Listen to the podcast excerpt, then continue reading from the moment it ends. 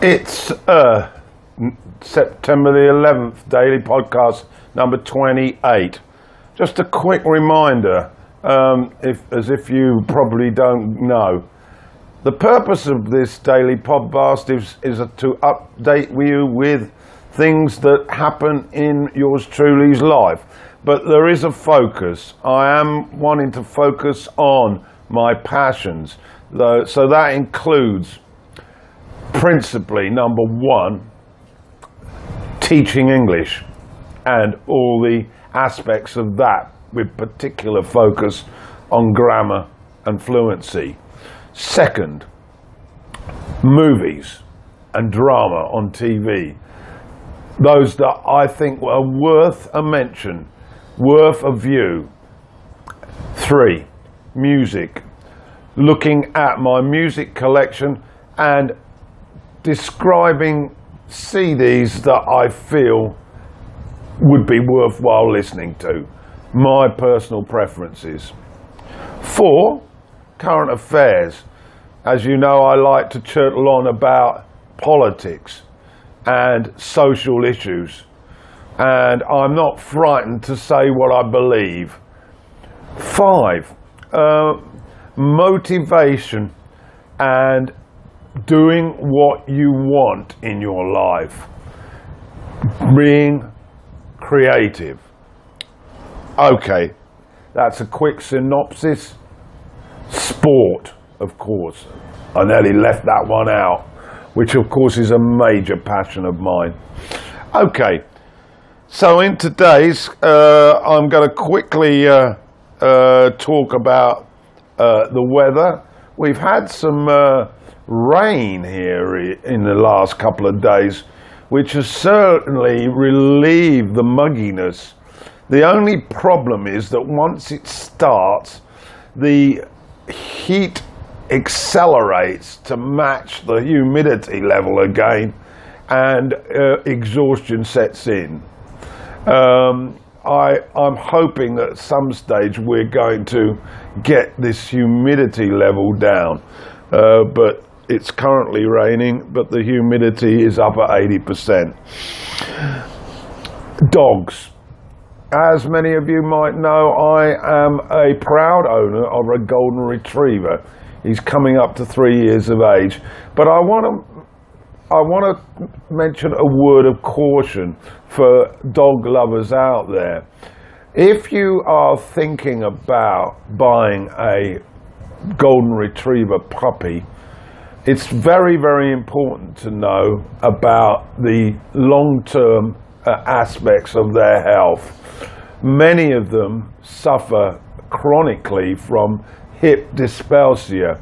Um, and I, my dog is suffering from uh, an imperfection in his skeletal uh, back area. And so, consequently, one of his legs uh, doesn't function very well, and his walking is uh, a little bit um, skewed, to put a better word on it. So consequently, he has to have daily uh, medication to relieve pain. He's a lovely little fella and he gets on with life, uh, but if he didn't have his uh, uh, uh painkiller, I, I, I, I don't know how he would handle it. And this is a common problem with these dogs. Okay, so just a word of warning. Um, and if you are thinking about buying, uh, try and get some sort of picture of, of how mobile the dog is before you hand your money over. I want to just mention briefly uh, a couple of things that caught my eye in the news uh, yesterday. The first thing was this um, Australian cartoonist who decided that it was time to uh, draw a cartoon and be particularly offensive towards Serena Williams. The cartoon, which I have seen, shows her uh, having a tantrum uh, with the racket being broken, and next to it is a baby's dummy. Uh, there is a hint of racism in it, and to be perfectly honest, I wish this guy would uh, basically keep his views to himself. Um, we don't need these cartoons, and uh, they're pretty damaging. Also, I've noted that uh, the Trump administration is now at loggerheads with the International Court of Human Rights. They're basically uh, up in arms because the International Court of Human Rights is now investigation, investigating allegations that the US military in Afghanistan have performed acts that are criminal. I sense torture is back in the vogue under this Republican administration. We know all about what happened in Iraq and uh, Abu Ghraib and uh, the uh, Bush administration condoning torture. And it certainly wouldn't surprise me if the powers that be in Washington have advised uh, the military commanders in uh, Afghanistan that anything's okay. Um, so watch this space. Uh,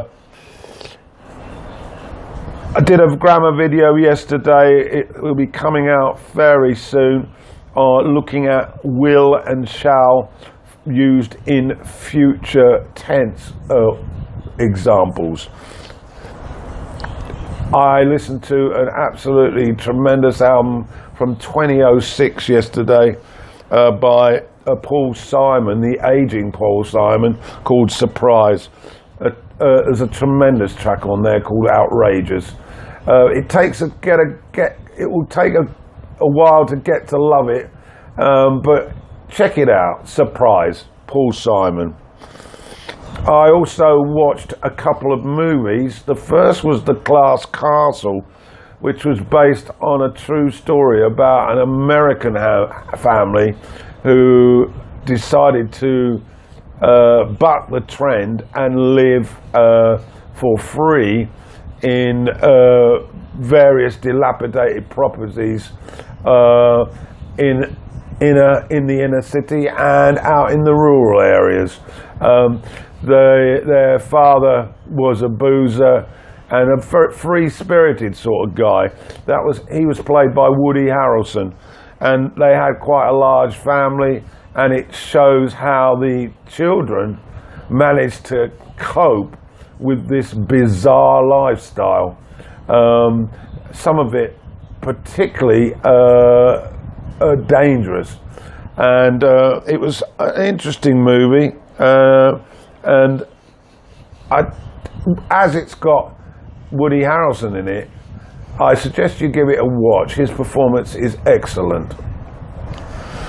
I also got round to watching Little Men which was a, a quite a, a, painful story about uh, a Latino woman who was involved in a, her own business, rented a property next to a family uh, who lived in the adjacent property. The, uh, the property um, was owned by the father of the family, uh, and his son was residing there with his family and his son. The two sons became friends, and that's a strong element of the plot. But the man died, sorry, the father died, and the sister, this daughter uh, wanted some uh, recompense from the settlement in the will. Uh, the, the, the property was left to the man, but um, so consequently, what they decided was to increase the rental on the adjacent property, which brought about conflict between them and this Latino woman. And this also involved the uh, the friendship that had been developed by the two boys. It's quite a heart wrenching tale, uh, and it's worth a look. Okay, that about sums up uh, that little uh, podcast for today. I'll see you tomorrow.